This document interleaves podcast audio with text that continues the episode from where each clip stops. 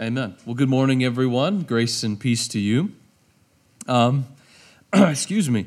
Uh, let's see. We have some we have some world travelers in the building. That is uh, people who have gotten to spend time in another culture. Now, one thing I've got to do it a few times. One thing I love about visiting other cultures is getting to experience the customs uh, that distinguish them from other people. That is, each culture has its own particular way of doing things, of organizing space and time, of manners around the table. That's probably the most obvious, of social conduct, and etc. Now, sometimes those customs are attractive, and, and other times they're off putting. But they are the things that make that particular culture distinct from others. So it makes them stand out from other people. And if you've ever visited another people, even here in the United States or across the world, you know exactly what I'm talking about. For our honeymoon, my wife and I uh, visited Italy. And I loved, but also loathed, the way that they organized their time. Because I'm an American and I value punctuality and productivity. And I pride myself in not wasting time and squeezing out as much as I can from my day of work. In Italy, it's the very opposite, right? Time is not money like it is to us, it's more of a meandering stream. The day starts late, like sometimes like at 10 a.m., and it ends late, about 1 a.m. Lunch and dinner are basically three hour occasions. And it was strange and quite hard to get used to at first, but by the end of our honeymoon, our last day in Rome, things had changed. I genuinely liked having a drawn out meal, dinner over pizza and our pasta for me, pizza for my wife. That's all she ate. Uh, uh, pasta and wine. And then wasting away the evening wandering the streets, eating gelato, and living like an Italian. Now, how they organized their time is one of the many things that makes them distinct as a people. And all cultures have their particularities. I'm sure some of them are coming to mind for you. And of course, so does the church. If you hear the word y'all, you can be reasonably sure you are in. I'm hearing conflicting answers. The right answer is the American South, right? Uh, Texas, the American South, y'all. Um, if, you, if someone is slurping noodles, you're probably in Japan, which is not a sign of bad manners, but enjoyment. If you're hanging out in a cemetery rather than a public park, you're likely in Denmark. And if a stranger kisses you, you're definitely in France. Weirdos, right? Uh, but, but the question I want to ask is how would you know that you're among Christians? How would you know that you're among Christians?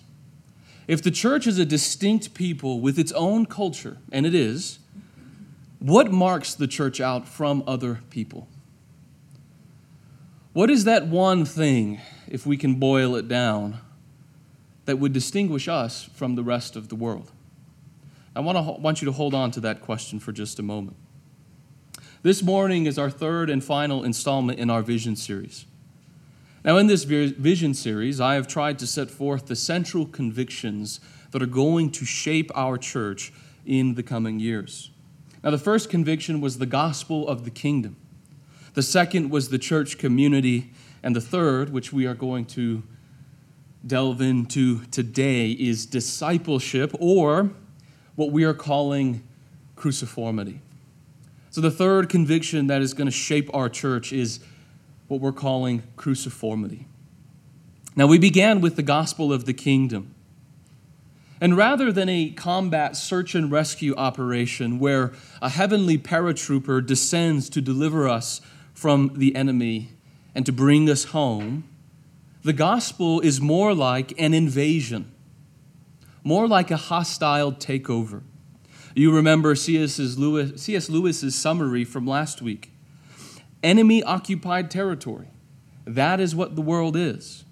Christianity is the story of how the rightful king has landed, hence invasion, landed, and is calling us all to take part in a great campaign of sabotage. In essence, the gospel is an announcement that Jesus is taking over. Remember, he began his ministry. The time is fulfilled. The kingdom of God is at hand. Repent and believe in the gospel. Jesus has taken over. He has died and risen again to become the sole ruler of heaven and earth. His kingdom, however, does not come all at once. What the prophets expected to happen in one decisive event actually comes in two events. This is what the Apostle Paul calls the mystery which has been hidden from past ages and generations. Jesus' resurrection from the dead inaugurates or begins the kingdom, and his return consummates or completes the kingdom. And between those two events, when Jesus has rose from the dead and when he returns, there's an overlap. Jesus' kingdom has arrived, but the enemy's kingdom still remains. Next slide, please. This is what the prophets expected it to look like, where we have this present evil age, as the Apostle Paul calls it, Galatians chapter 1, verse 4, and then the coming of the Christ, and the entrance of his kingdom, and then the age to come, where all that is gone, all sin and death. Next slide, please. This is how it actually happened the first coming of Christ and the inauguration of his kingdom, and then the second event, the second coming of Christ and the consummation of the kingdom.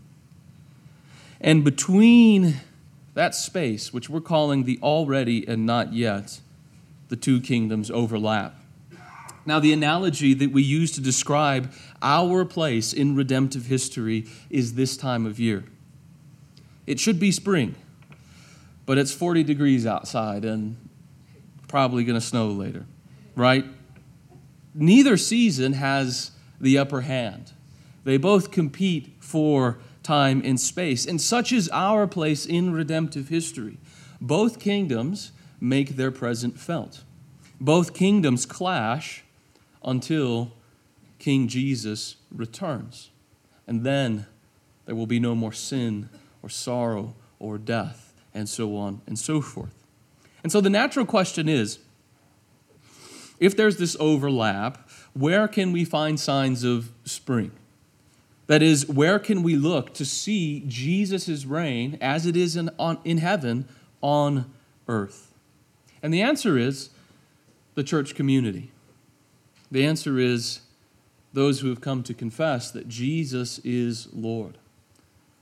The springtime of Jesus' reign has begun to dawn among us, the church. And that's our second conviction or pillar. In this case, the analogy that we use to describe the church um, describe the nature of the church, excuse me, um, is, was an ethnic enclave. That is, places like Chinatown in New York City, or Little Havana in Miami, or Greektown in Detroit. Now, in such places, ethnic enclaves, immigrants moved to the U.S. and brought their culture with them, and then replicated it on foreign soil such that to visit an enclave, to go to one of these places, is like stepping into a different world. It's an opportunity to experience and learn about a completely new culture. And so is the church. It's the presence of one culture within another, an enclave within the world. Except the church is not ethnically based, nor is it from a different part of the world. Instead, the church is an enclave from the future. It is the presence of the coming kingdom here and now. In other words, it's an outpost, it's a colony of heaven on earth whose purpose is to replicate the life and culture of heaven on earth. Consider the Lord's Prayer Thy kingdom come, Thy will be done on earth as it is in heaven. One day that will be true for the entire world when Jesus returns, but right now it's true for us. Or at least we're striving to make that true, where Our church is a place where the Father's will, as it is in heaven, is done on earth. And as such, the church, what we called it, is the pulpit and the paradigm of the kingdom. The church is the pulpit of the kingdom because it's been given a message that is the gospel. Jesus has died and risen again. Sin and death have been defeated, and the kingdom has dawned. This is good news, and we must proclaim it. And as the nations respond to the church's proclamation, as they receive the good news, they're to be gathered into communities, that is, churches, who are trained to live as disciples, as citizens of the kingdom. Remember Philippians chapter 3 from last week. Thus, the church is also the paradigm of the kingdom. It's the pulpit and the paradigm, meaning it's a preview, an example, a prototype of that coming kingdom here on earth now for all the world to see. Now, that brings us to our last conviction, which is discipleship or cruciformity. I left a very important question unraised and unanswered last week. And that is what is the nature of Jesus' kingdom? What is the nature of Jesus' kingdom? Because if the church's purpose is to witness to the coming kingdom in word and deed, if the church's purpose is to be the pulpit and the paradigm of the kingdom, it follows that we must know what the kingdom is all about, what it is that we are supposed to be witnessing to. Otherwise, our witness as a church would be false witness, and we would be pointing the world to something other than King Jesus and his kingdom. So, again, the question is what is the nature of the kingdom to which the church is a witness? And the answer is the cross. Jesus' kingdom is a cruciform kingdom from top to bottom and all the way through.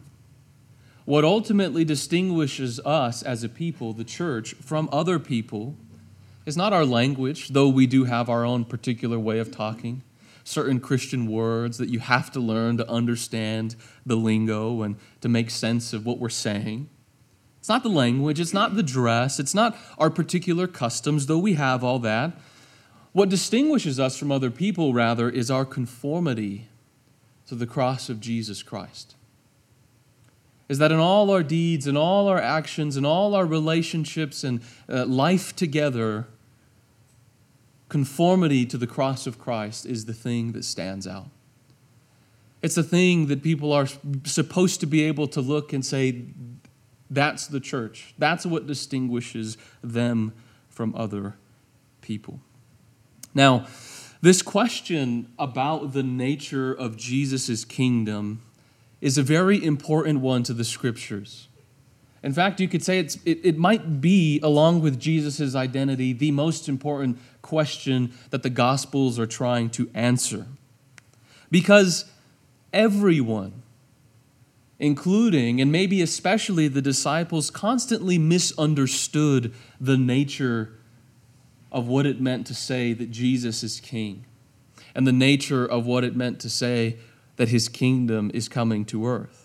They always misunderstood it. Everybody did. And now, this question, it comes to the fore in a couple incidents involving the disciples. And the first one is recorded in Matthew chapter 16 where Jesus, is, Jesus questions his disciples about the nature of his identity. He asks them, Who do people say that the Son of Man is? And the answer of the disciples was that the people supposed Jesus to be one of the prophets. And the people are right, but they're not entirely right. The uh, Jesus is a prophet, but he's also more. And so he asks again, this time, But who do you say that I am? And Peter answers, You are the Christ, the Son of the living God. And it's the first messianic, messianic confession in the scriptures. It's the first time that the disciples get at and arrive at the truth of who Jesus is. So they now understand his identity, at least in part. He's not merely a prophet. He's not merely like one of the great figures from the past, Elijah or Jeremiah or etc. Instead, Jesus is the Christ. He is the promised king of Israel. And from that time on, the scripture says, Jesus began to show his disciples that he must suffer many things and be killed. Matthew 16, 21. So it's not enough for the disciples to simply confess that Jesus is king, right? Now, that is a, a, a great feat in and of itself. However, it's not enough.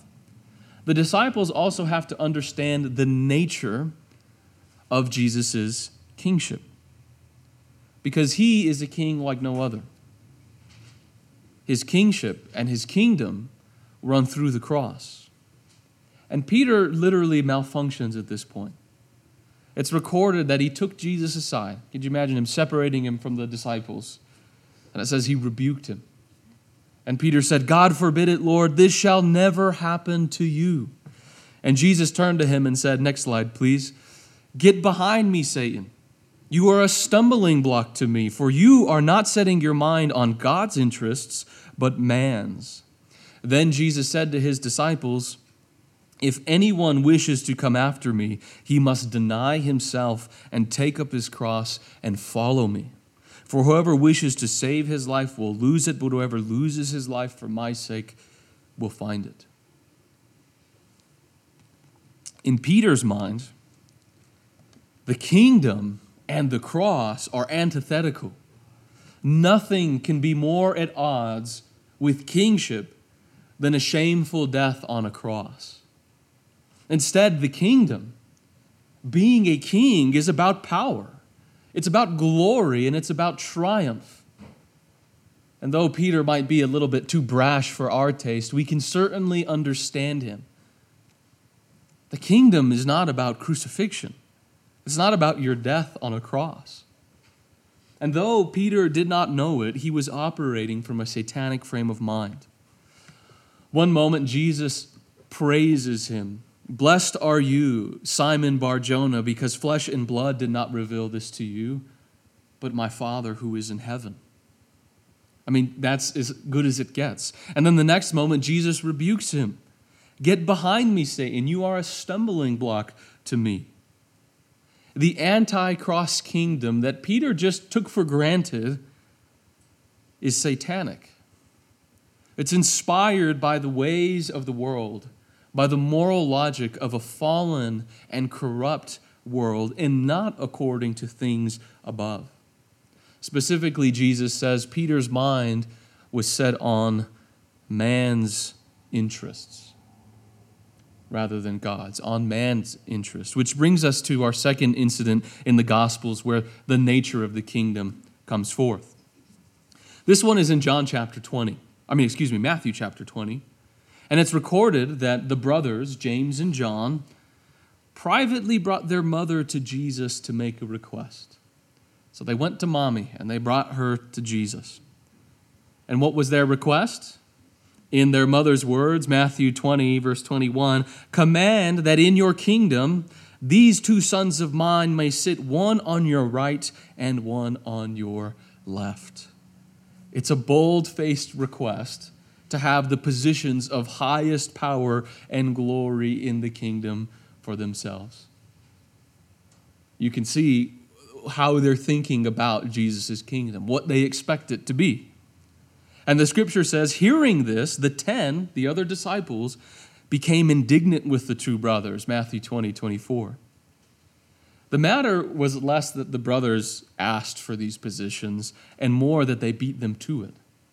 We know that the disciples were very much about this kind of thing because in the upper room, the night before Jesus was crucified, Luke tells us that the disciples got into an argument about which one of them was the greatest. Could you imagine that? Jesus ready to go to the cross, and the disciples are arguing about who's the greatest, who's going to have the highest position in the kingdom. So their minds are on man's interests. And so Jesus, once again, he has to redefine the nature of his kingdom for them. He has to get this across. So he calls them over. Next slide, please. Matthew chapter 20, verses 25 through 28. You know that the rulers of the Gentiles, meaning the nations, lord it over them, and their great men exercise authority over them. It is not this way among you. But whoever wishes to become great among you shall be your servant, and whoever wishes to be first among you shall be your slave. Just as the Son of Man did not come to be served, but to serve, and to give his life a ransom for many. So, their understanding, that is the disciples, their understanding of the kingdom is based on worldly power and glory. They're thinking and they're drawing their understanding of what Jesus is going to be from Caesar, from the examples around them. Probably the most obvious example was a man named Judas Maccabeus or Judas the Hammer. What a great uh, nickname. Judas was a revolutionary um, who revolted against the Seleucid uh, army that was occupying the nation of Israel at that time. And he led a campaign of guerrilla warfare and beat back the occupying forces and staked out uh, sort of territory in the temple until they could ultimately reclaim um, the kingdom and set back up their own kingship and priesthood and so on and so forth. Um, this is what Hanukkah is today, right? This is what they celebrate, where as they were camped out in the temple, the lights of the menorah didn't go out, even though they were basically out of oil. Peter probably has something like this in mind. He thinks Jesus is like a Judas the hammer type of figure who's going to come and set things right in, in that sense. But that's not the way it is. Jesus says, It's not this way among you. His kingdom is radically at odds with the examples around them. Those entrusted with authority are not high handed rulers, but servants. And why? Because Jesus did not come to be served, but to serve and to give his life a ransom for many. So, God's interests are not man's interests. Jesus' kingdom is of a different sort, defined by the cross. The disciples obviously had a hard time coming to terms with this. Jesus' kingdom upends expectations and it undermines common sense. It's a cruciform kingdom. And anyone who wishes to share in it must take up his cross and follow the king. So, turning now to our congregation, switching gears just a moment, turning to our congregation, we know that we're called to be a witness to this kingdom. Not any kingdom, not a kingdom like the earthly kingdoms of men, but the cruciform kingdom of Jesus. And so, what does that look like? What might it mean for us as a church community to be shaped by the cross? To show the world, to demonstrate in word and deed the cruciform kingdom. What might that look like? I want to provide three scriptural examples that demonstrate the answer. And the first one comes from Paul's letter to the Philippians. At the heart of the letter is this passage, what we read um, earlier, about Jesus' humiliation and exaltation. I'd like to read a section again. Next slide, please. It's Philippians chapter 2, verses 5 and 8, 5 through 8. Paul says, Have this attitude in yourselves, which was also in Christ Jesus, who, although he existed in the form of God, did not regard equality with God a thing to be grasped, but emptied himself, taking the form of a bondservant and being made in the likeness of men. Being found in appearance as a man, he humbled himself by becoming obedient to the point of death, even death on a cross.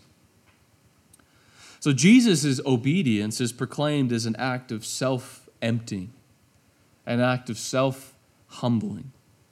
He refused to use his supreme status for selfish gain. As the NIV reads, he did not consider equality with God something to be used to his own advantage. Rather, he did the opposite. and he lowered himself, becoming a man and dying on a cross for us and for our salvation. So, what does it mean, according here to the Apostle Paul, to be cruciform? Well, it's a twofold movement. One, not acting from selfish gain. Jesus did not consider his equality with God as something to be used for his own advantage, not acting from selfish gain, but two, instead, acting for the good of others, even at great cost. He humbled himself, even to the point of death, even death on a cross. So to be cruciform are those two things not acting from selfish gain, but instead for the good of others. Now, what the Apostle Paul does is he takes that pattern demonstrated in Jesus' death and he impresses it on the church. Jesus' act of loving self sacrifice becomes the paradigm or the model for the obedience of the church. In other words, all of our conduct is to be conformed to that same pattern demonstrated in the cross. That same pattern. Now, what does that look like? Well, again, here are the apostles' instructions. Next slide, please. Verses 3 through 4.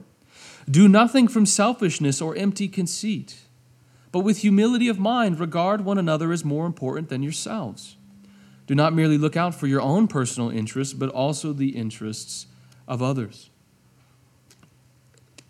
It's the pattern of the cross, right there. It's the pattern of the cross imprinted on the church community. As Jesus did not consider equality with God as something to be used to his own advantage, so too, we are to do nothing from selfishness or empty conceit. And so, too, we are not to merely look out for our own interests.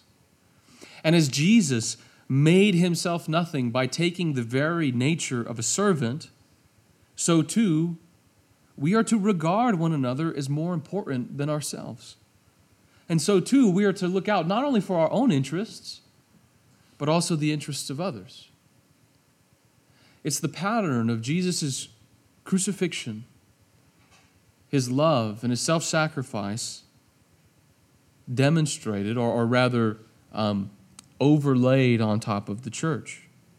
Not self seeking, but self emptying love.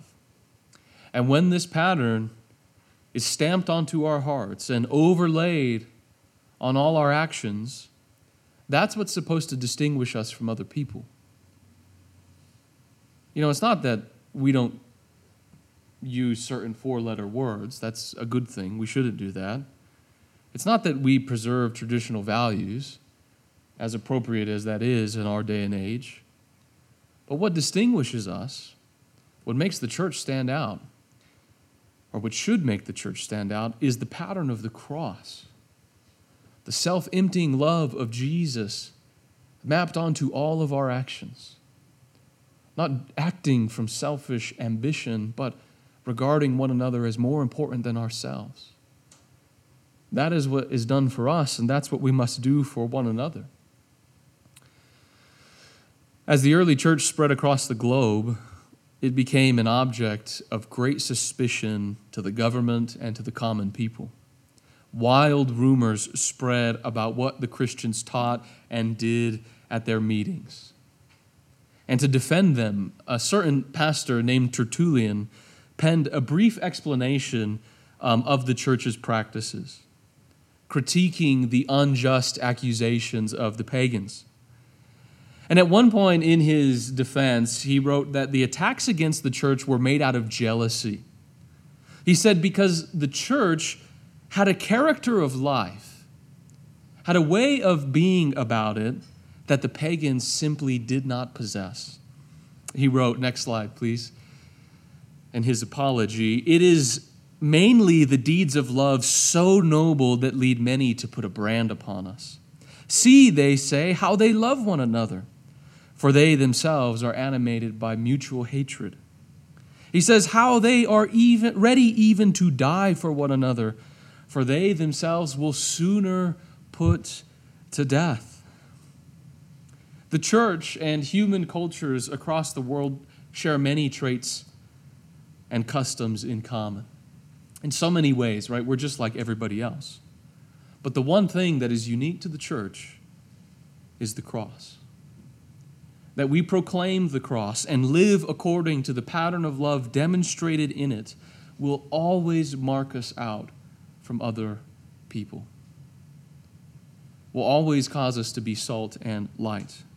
Now, another instance where the pattern of the cross comes to the fore is in 1 Corinthians. There, Paul is writing to settle um, a, a bitter dispute that erupted among the church. And the particular issue at hand is whether or not believers can eat food sacrificed to idols. So, meaning there's food that was sacrificed in the temple, and then usually it was brought out into the marketplace, and uh, they were wondering, can we eat that? Or if our pagan friends invite us to a dinner and the food that they give us has been previously sacrificed to an idol, can we eat it? So, on the one hand, there are the strong, or those with knowledge. And this group knows that an idol is really nothing. An idol is just a fiction they know, right? And so they also know that eating food sacrificed to idols is not sin. It doesn't defile you. You can do that, you can go to that and have it, and it's not a big deal. But on the other hand, there are also the weak, the Apostle Paul says, who's, who do not have the same freedom, and whose conscience does not allow them to eat such food. And thus the strong, because of their knowledge and freedom, cause their weak brothers and sisters to stumble. They're upsetting them and causing division in the church. And so, what does the Apostle Paul do to bring a resolution to this situation?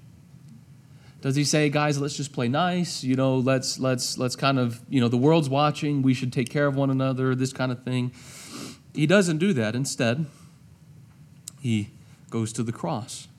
What he wants them to do is for the strong not to act from knowledge, but from love. He tells them, Take care of this liberty of yours, that it does not somehow become a stumbling block to the weak. He wants them, in other words, to set aside their right and prerogative for the sake of their weaker brothers, not to tear them down, but to build them up. And Paul goes on to use his own life as an example of this. As an apostle, he has certain rights that he could assert over the churches, but he disregards them for the sake of the gospel. As an apostle, the apostle Paul has the right to receive compensation from the church, just as the rest of the apostles did. He says that those who proclaim the gospel ought to get their living from the gospel. So he could just say, Listen, I'm an apostle, I should get paid for my work, right? But instead, he refuses. And he chooses instead to toil day and night as a tent maker. He writes, next slide, please. If others share the right over you, do not we more? Because he planted this church. He says, Nevertheless, we do not use this right, but we endure all things so that we will cause no hindrance to the gospel of Christ. He gives aside, lays aside his right for the gospel of Christ. So, Paul and his missionary team are an example of the conduct that he wants the strong and knowledgeable believers in the Corinthian church to emulate. That is, to lay aside their liberty, to lay aside their rights for the sake of the gospel and for the building up of the weak. He concludes by saying 1 Corinthians 10:33, I please all men in all things, not seeking my own profit, but the profit of the many, so that they may be saved. And that's the rule for the church. Not seeking my own profit, but the profit of the many. And then he adds just one last word. Next slide, please. 1 Corinthians 11 1. Be imitators of me, just as I also am of Christ. In the end, why does the Apostle Paul forsake his liberty and rights? Why would he go to such extent and work as a tent maker? And why does he call the Corinthian church to do the same? Because this is the pattern of the cross. Follow me as I follow Christ Jesus. Because he did not consider equality with God as something to be used to his own advantage, but rather he set aside his right and prerogative as the Son of God to serve us, the weak. And in all our dealings with one another, the calling is to emulate the cross. By this, the world will know that we are Jesus' disciples. And the last instance comes from the Roman church, where once again disputes arose about food and about what day to worship on and other matters that threatened to undo the entire community. Jewish Christians landed on one side, and Gentile Christians landed on the other. So there's a conflict. Now, how do you think Paul resolved that situation? By telling the church to play nice? By telling them to get along? Or by pointing them to the cross? At the end of a long argument, he says this. Next slide, please. Romans 15, 1 through 3. Now, we who are strong ought to bear the weaknesses of those without strength, and not just to please ourselves. Each of us is to please his neighbor for his good, to his edification. For even Christ did not please himself, but as it is written, the reproaches of those who reproached you fell on me. So Paul turns this church engaged in self interested conflict toward the cross. And he shows them Jesus did not come to please himself, but to bear our burdens to the point of death. And so, in conformity to this pattern, he tells those who are strong to put aside their strength to serve the weak, to build them up. Even something as minuscule as an argument about food is related back to Jesus' obedience on the cross. It's the blueprint, blueprint, excuse me, for all our actions, for what obedience looks like in all situations. So, to circle around now, circle back to our question how do we witness to the kingdom as the church? What does it look like for us to be a cruciform uh, witness to Jesus and his kingdom? Well, it looks like by, by building a community, a church culture that embodies this pattern of the cross. The world is to look to us and to see the good news lived out. A community not torn apart by love and self seeking, but held together in unity and humble regard for one another. Our witness to the cruciform kingdom of Jesus Christ depends upon us building something bigger than ourselves, a counterculture that resists the worst sins and vices of our society to show forth the power of the cross. To show people in word and deed what the pattern of the cross looks like. Now, excuse me, as we come to a close, Jesus' kingship and kingdom run through the cross. And as his disciples, we must follow him conforming our lives to the pattern of his humility. However, Jesus' kingdom and his kingship do not stop at the cross. Jesus' life takes a, a U turn, a U shaped pattern.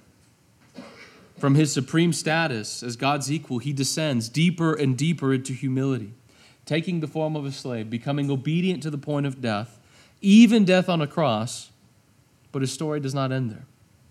Next slide, please. Rather, the scripture says, verses 9 and 11 of our passage For this reason also God highly exalted him and bestowed on him the name which is above every name, so that at the name of Jesus every knee will bow of those who are in heaven and on earth and under the earth, and that every tongue will confess that Jesus Christ is Lord to the glory of God the Father. As King, Jesus entirely and without reservation rejected worldly power and glory. He did not attempt to mimic the pomp and circumstance of emperors, to play by their rules, but instead he walked the way of servitude and he manifested his kingship in humility.